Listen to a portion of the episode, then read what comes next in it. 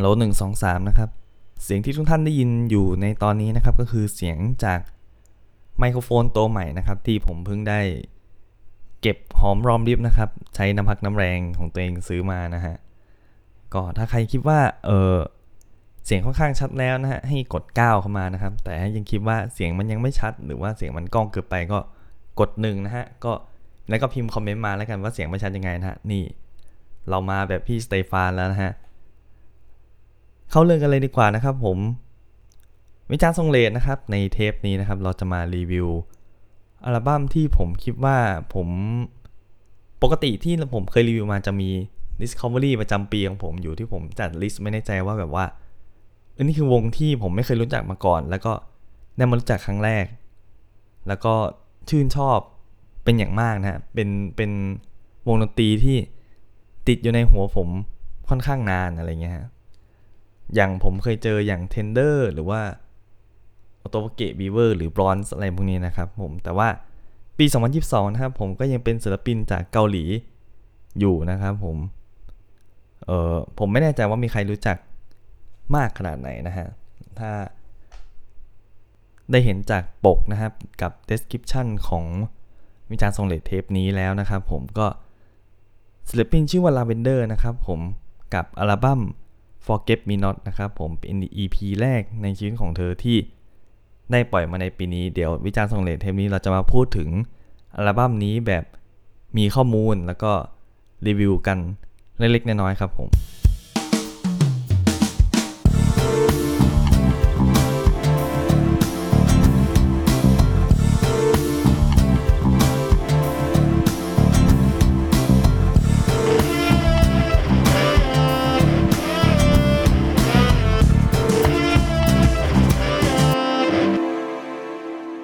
สวัสดีครับ ผมโดนะครับ จาก Bonus Tag Podcast นะฮะก็วิจารณ์สังเลทเทปนี้นะฮะ เราจะมารีวิวอัลบั้ม Forget Me Not นะครับผมจากศิลปินที่มีชื่อว่า Lavender นะครับผม ก่อนที่เราจะไปรีวิวอัลบั้มนะครับผมอาจจะต้องแนะนำตัวศิลปิน Lavender ก่อน แล้วก็แนะนำความน่าสนใจว่าทำไมถึงหยิบศิลปินคนนี้ขึ้นมาแนะนำนะฮะในรายการวิจารณ์สังเลทนะฮะ lavndr นะครับเป็นศิลปินเดี่ยวนะครับจากประเทศเกาหลีนะครับ เธอไม่ได้มีค่ายอย่างชัดเจนว่าอยู่ค่ายไหนนะเธอเป็นศิลปินอิสระที่แบบว่าเขาเรียกว่าอะไร มี passion แล้วก็เติบโตมาด้วยการทำงานแบบ self-produce นะครับ เป็นหลักจริง ๆ เริ่มต้นด้วยการทำ cover เหมือนเหมือนแบบว่าก็ศิลปินทั่วไปที่แบบว่า เติบโตมาจากการทำปล่อยผลงานทางออนไลน์อะไรประมาณนั้นนะก็ทางมีทาง YouTube มีทาง SoundCloud อะไรประมาณนั้นก็ cover เพลงสไตล์ R&B สไตล์ป๊อปสไตล์แจ๊สอะไรประมาณนั้น ที่ contemp หน่อยอะไรเงี้ยครับจนกระทั่งก็เรียกว่าเออเป็นความฝันของศิลปินทุกคนที่เริ่มจากการ cover แล้วก็อยากมีเพลงเป็นของตัวเอง แล้วก็จนสุดท้ายก็เขาเรียกว่าอยากมีเอ่ออัลบั้มหรือ EP เป็นของตัวเองนะครับผม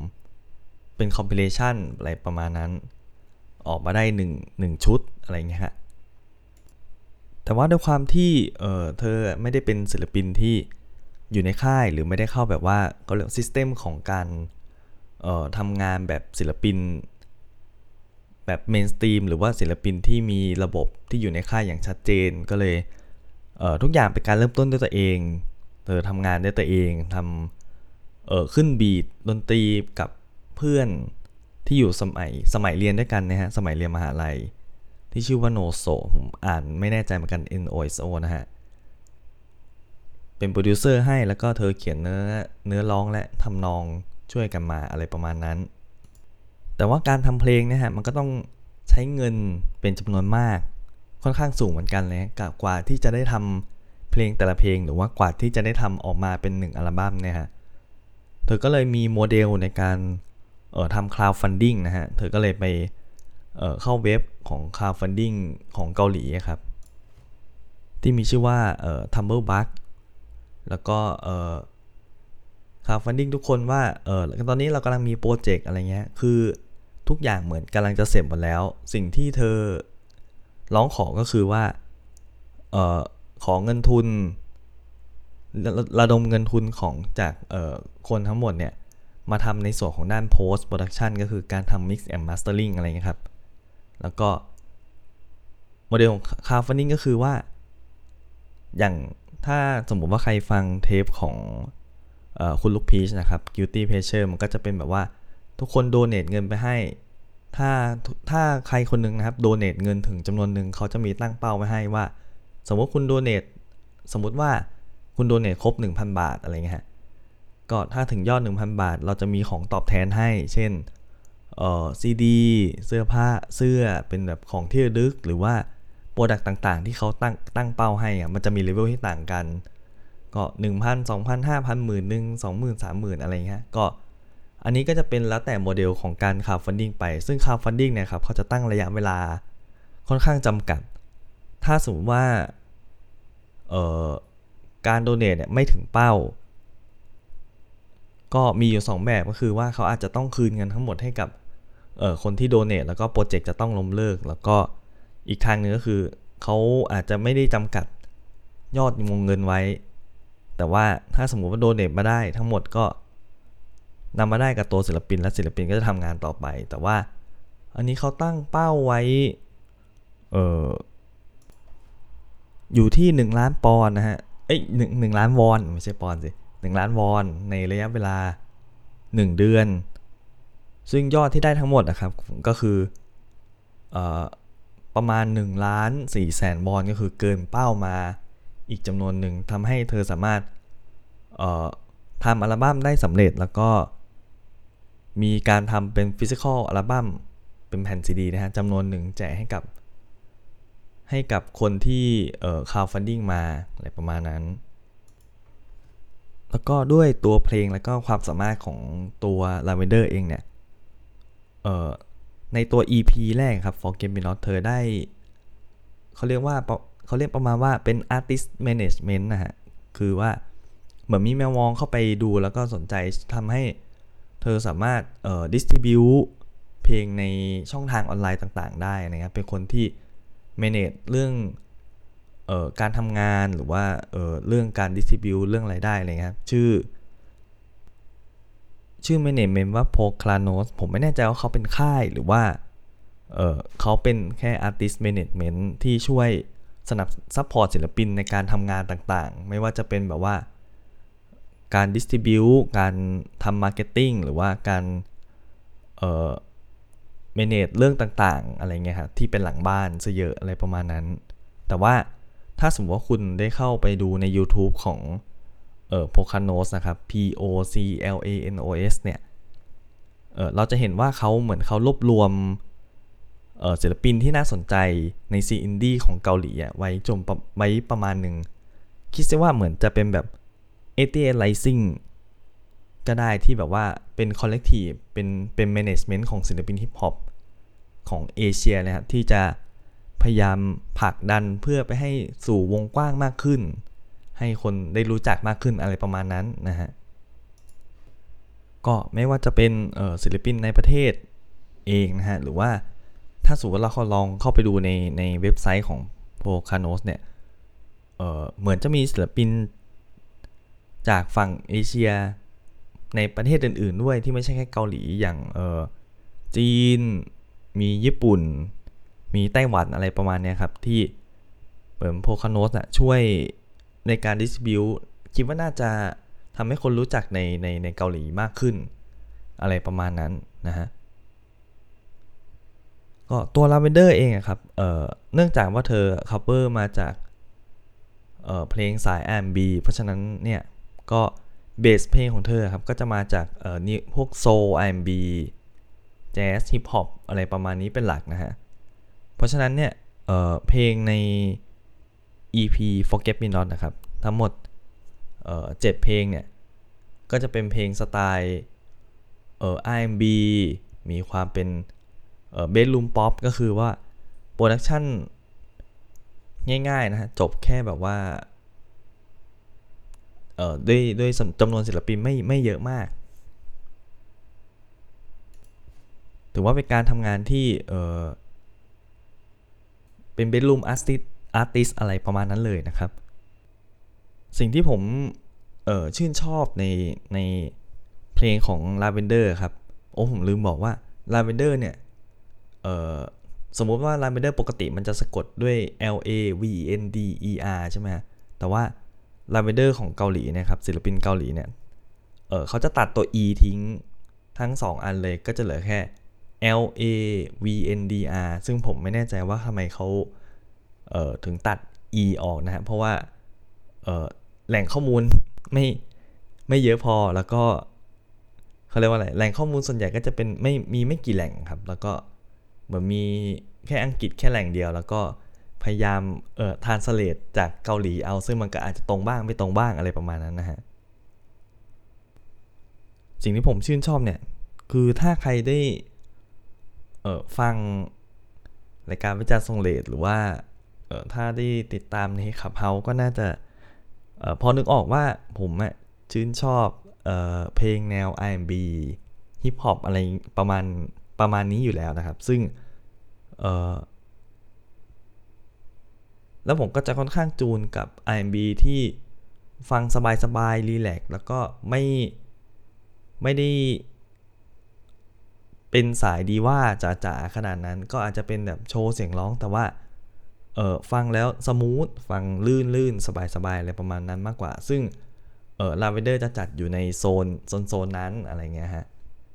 แล้วก็มีไว้ของความเป็นแบบเออ Asian แล้วก็มันจะมีเออเขาเรียกว่า vibe เอเชียมันจะมีเมโลดี้ที่แบบว่าไม่ได้หวือหวามากเมื่อเทียบกับฝั่งโซนนีโอโซ R&B ของของตะวันตกหรือของอเมริกาเนี่ยที่เขาจะเล่น progression กันแบบว่า เหนือชั้นมากๆ ซึ่งตอนนี้เขากำลังเหมือนเหมือนเหมือนโซน R&B เขาจะขยับไปอีกอีก step หนึ่ง แต่ว่าตอนนี้ฝั่งเอเชียก็จะมีหลากหลายรูปแบบ ซึ่ง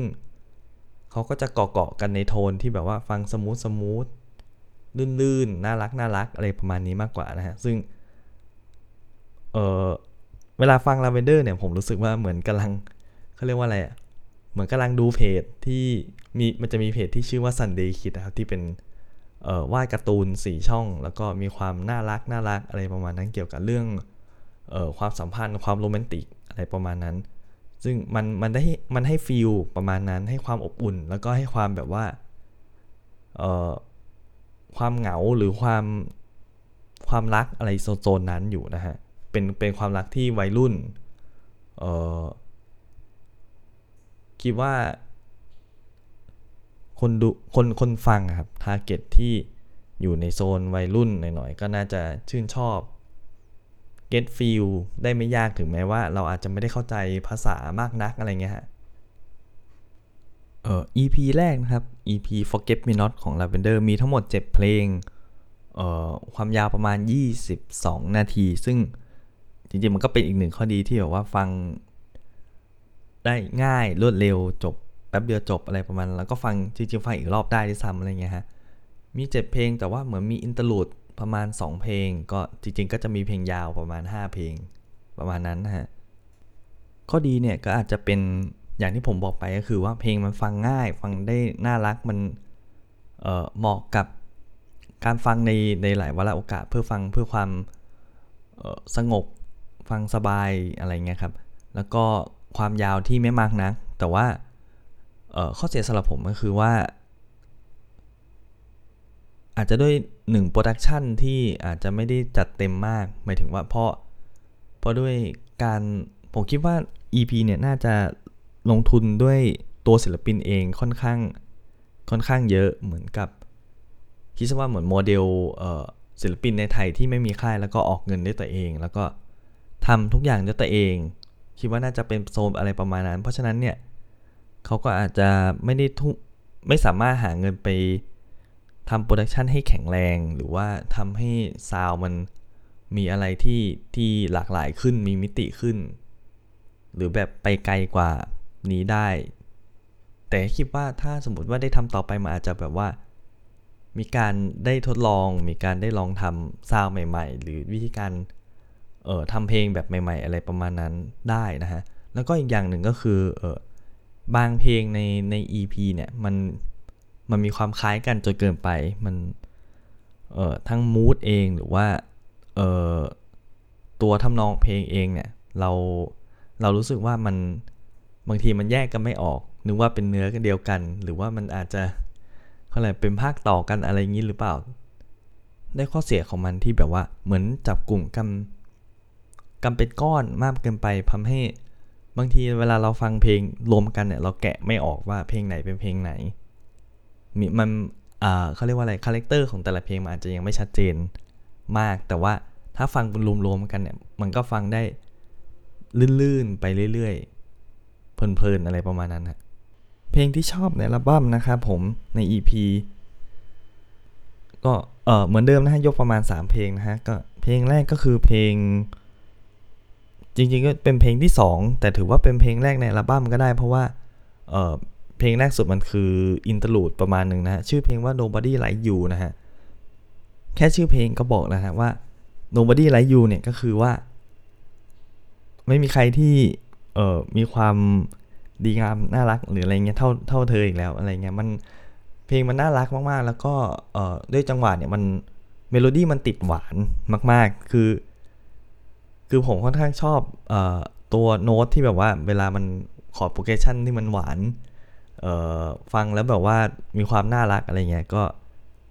มันฟังง่ายมันฟังลื่นแล้วก็รู้สึกว่ามันมีมันมี ลูกเล่นที่แบบว่าฟังแล้วสบายหูสบายใจอะไรประมาณนั้นนะฮะ เป็นการเซตมูดเซตโทนของของอัลบั้มได้โอเคเลยสำหรับผมนะฮะ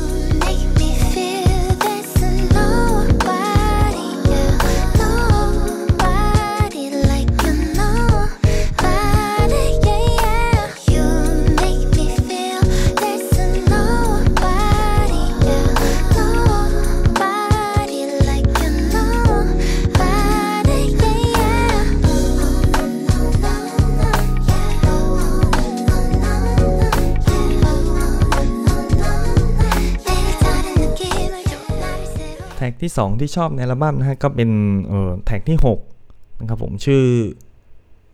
ชื่อว่า way to good นะฮะก็ผมรู้สึกว่าเพลงเพลงนี้เป็นเพลงที่ครบเครื่องที่สุดในอัลบั้มแล้วก็เอ่อปกติเนี่ยเครื่องดนตรีส่วนใหญ่มันจะเป็นคีย์บอร์ด แล้วก็เป็นดัมแมชชีนประมาณหนึ่งแล้วก็เป็นกีตาร์ประมาณ 3-4 ตัวประมาณ 3-4 ลายนะฮะวนวนไปวนมาแต่ว่าเอ่อ way to good เนี่ย มันได้ลายเเครื่องเป่าเข้ามาเสริมด้วย เพราะฉะนั้นเนี่ยมันก็เลยมันก็เลยครบถ้วนมากขึ้น มันทำให้มีเมดี้ของความแจ๊สมากขึ้น ไหลลื่น มีความมีความโฟล์ของของเครื่องเป่าที่ทำให้เออมันโดดเด่นขึ้นมาจากเพลงอื่น แล้วก็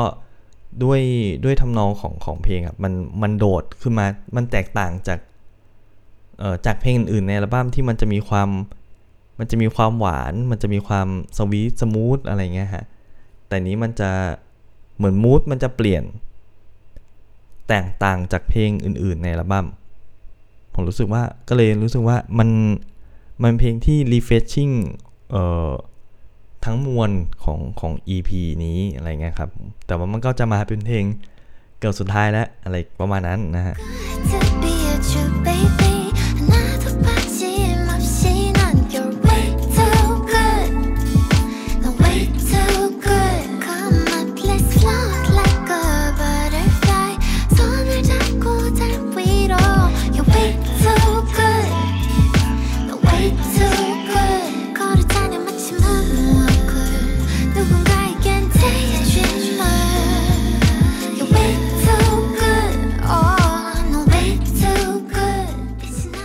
งสุดท้ายที่จะแนะนำก็คือ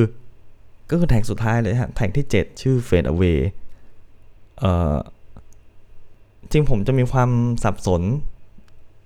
กับเพลงที่ 2 Nobody Like You นิด ๆ เพราะว่าตัวมูดอารมณ์เนี่ยมันค่อนข้างคล้ายกันแต่ว่าเออตัว Fade Away มันจะมันจะมีความ มันจะมีความทึมๆกว่า มันจะมีความเศร้ากว่าเล็กน้อย แต่ว่า เรื่องเรื่องจังหวะจะโคนเรื่องเมโลดี้มันจะคล้ายๆกันหน่อย แต่ว่ามันแต่ mood มันต่างกันเยอะครับ แล้วก็ด้วยวิธีการร้องที่ที่ไม่เหมือนกันทำให้การการสร้างอารมณ์ของทั้งสองเพลงไม่เหมือนกัน แต่ว่าเราก็รู้สึกว่ามัน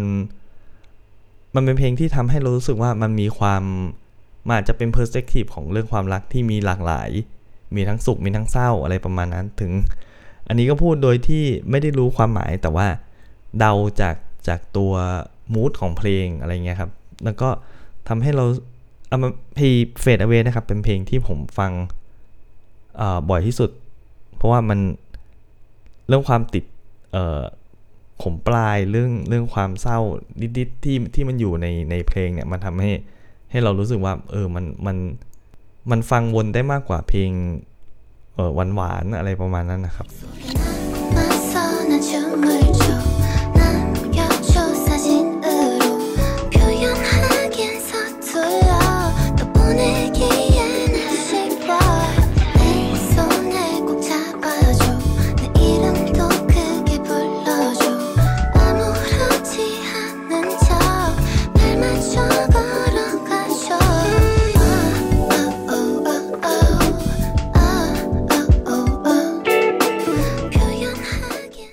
โดยสรุปนะครับผมอัลบั้ม EP เนี่ย Forget Me Not ของ Lavender เนี่ยเออถามว่าดีไม่ดี ชอบไม่ชอบ แต่ก็ถามว่ามีอะไรที่ต้องเพิ่มเติมอีกไหมก็ต้องก็ต้องบอกว่ามี แล้วก็คิดว่าน่าจะมีอีกเออพอสมควรเลยแต่ว่า ด้วยการด้วยการดูเขาเรียกว่าอะไรดูดูบริบทดูเอ่อเอลิเมนต์หลาย ๆ อย่างในใน EP แล้วก็โปรเกรสงานที่ที่ได้เห็นผ่านมาต้องบอกว่าเออน่าสนใจมากๆ แล้วก็น่าติดตามมากๆ แล้วก็ผมไม่แน่ใจว่าตอนนี้เขา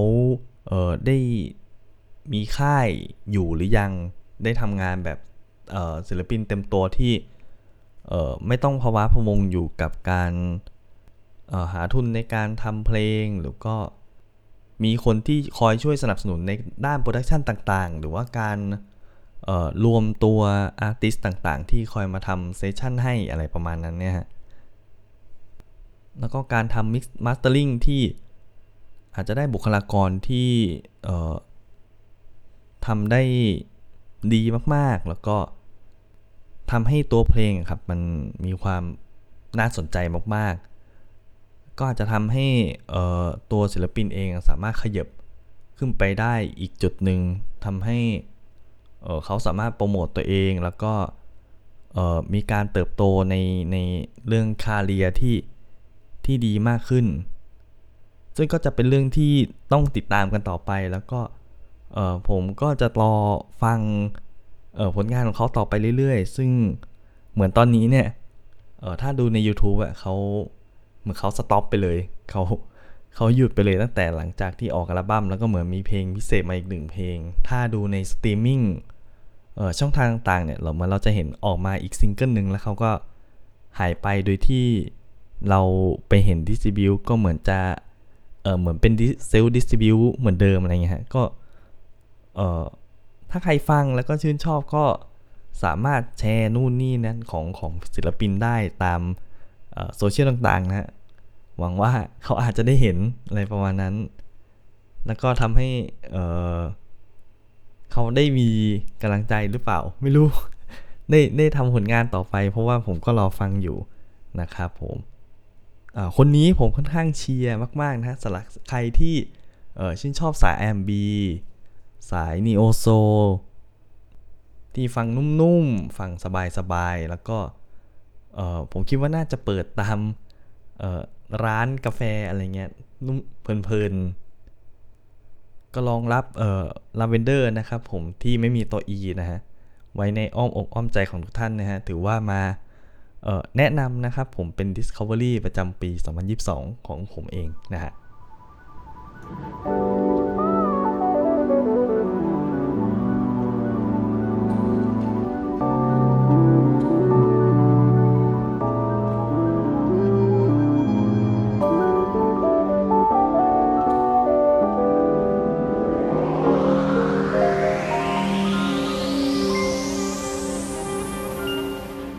ก็จบกันไปแล้วนะครับ กับวิจารณ์ส่งเลทเทปนี้นะครับ ผมฝากช่องทางการติดต่อนะครับ ก็ Facebook นะฮะ Bonus Tag Podcast นะ ถึง ถึงแม้ว่าไม่รู้ว่าช่วงนี้จะมี content อะไร ที่จะอัปเดตลงไปในเพจบ้างนะฮะ แต่ว่าก็จะพยายามอัปเดตตอนใหม่ ๆ นะฮะ ลงไปในเฟซเดี๋ยวผมจะคอยลองดูนะครับผมเผื่อมีการขัดตกบกพร่องใดๆนะฮะ แล้วก็รายการนะครับผมเอ่อ bonus tag podcast นะรายการหลักเรา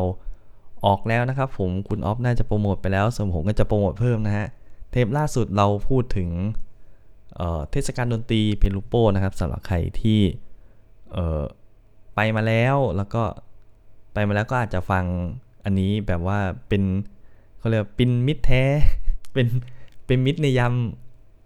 เอ่อ ให้ให้ได้คิดถึงอะไรประมาณนั้นนะส่วนใครที่ไม่ได้ไปก็ฟังเก็บไว้เป็นประสบการณ์ที่ไม่น่าจะช่วยอะไรได้นะฮะ แต่ว่าคิดว่าปีหน้าก็อาจจะมี line up ที่น่าสนใจ แล้วก็ทำให้ทุกคนไม่ไม่พลาดนะฮะ ในปีถัดไปนะครับผม แล้วก็รายการวิจารณ์ส่งเลทเราก็จะ on ทุกอาทิตย์นะฮะแต่อาจจะมีแบบว่ากระโดดไปวันนู้นบ้าง กระโดดไปวันนี้บ้าง แต่คิดว่าช่วงนี้เรา ทำผลงานได้ค่อนข้างสม่ำเสมอนี่ชมเตงไว้ก่อนนะฮะก็เทปที่แล้วของคุณอ้อมนะครับผมก็เป็นวิยดากุมารกุลนะนครนะครับผมซึ่ง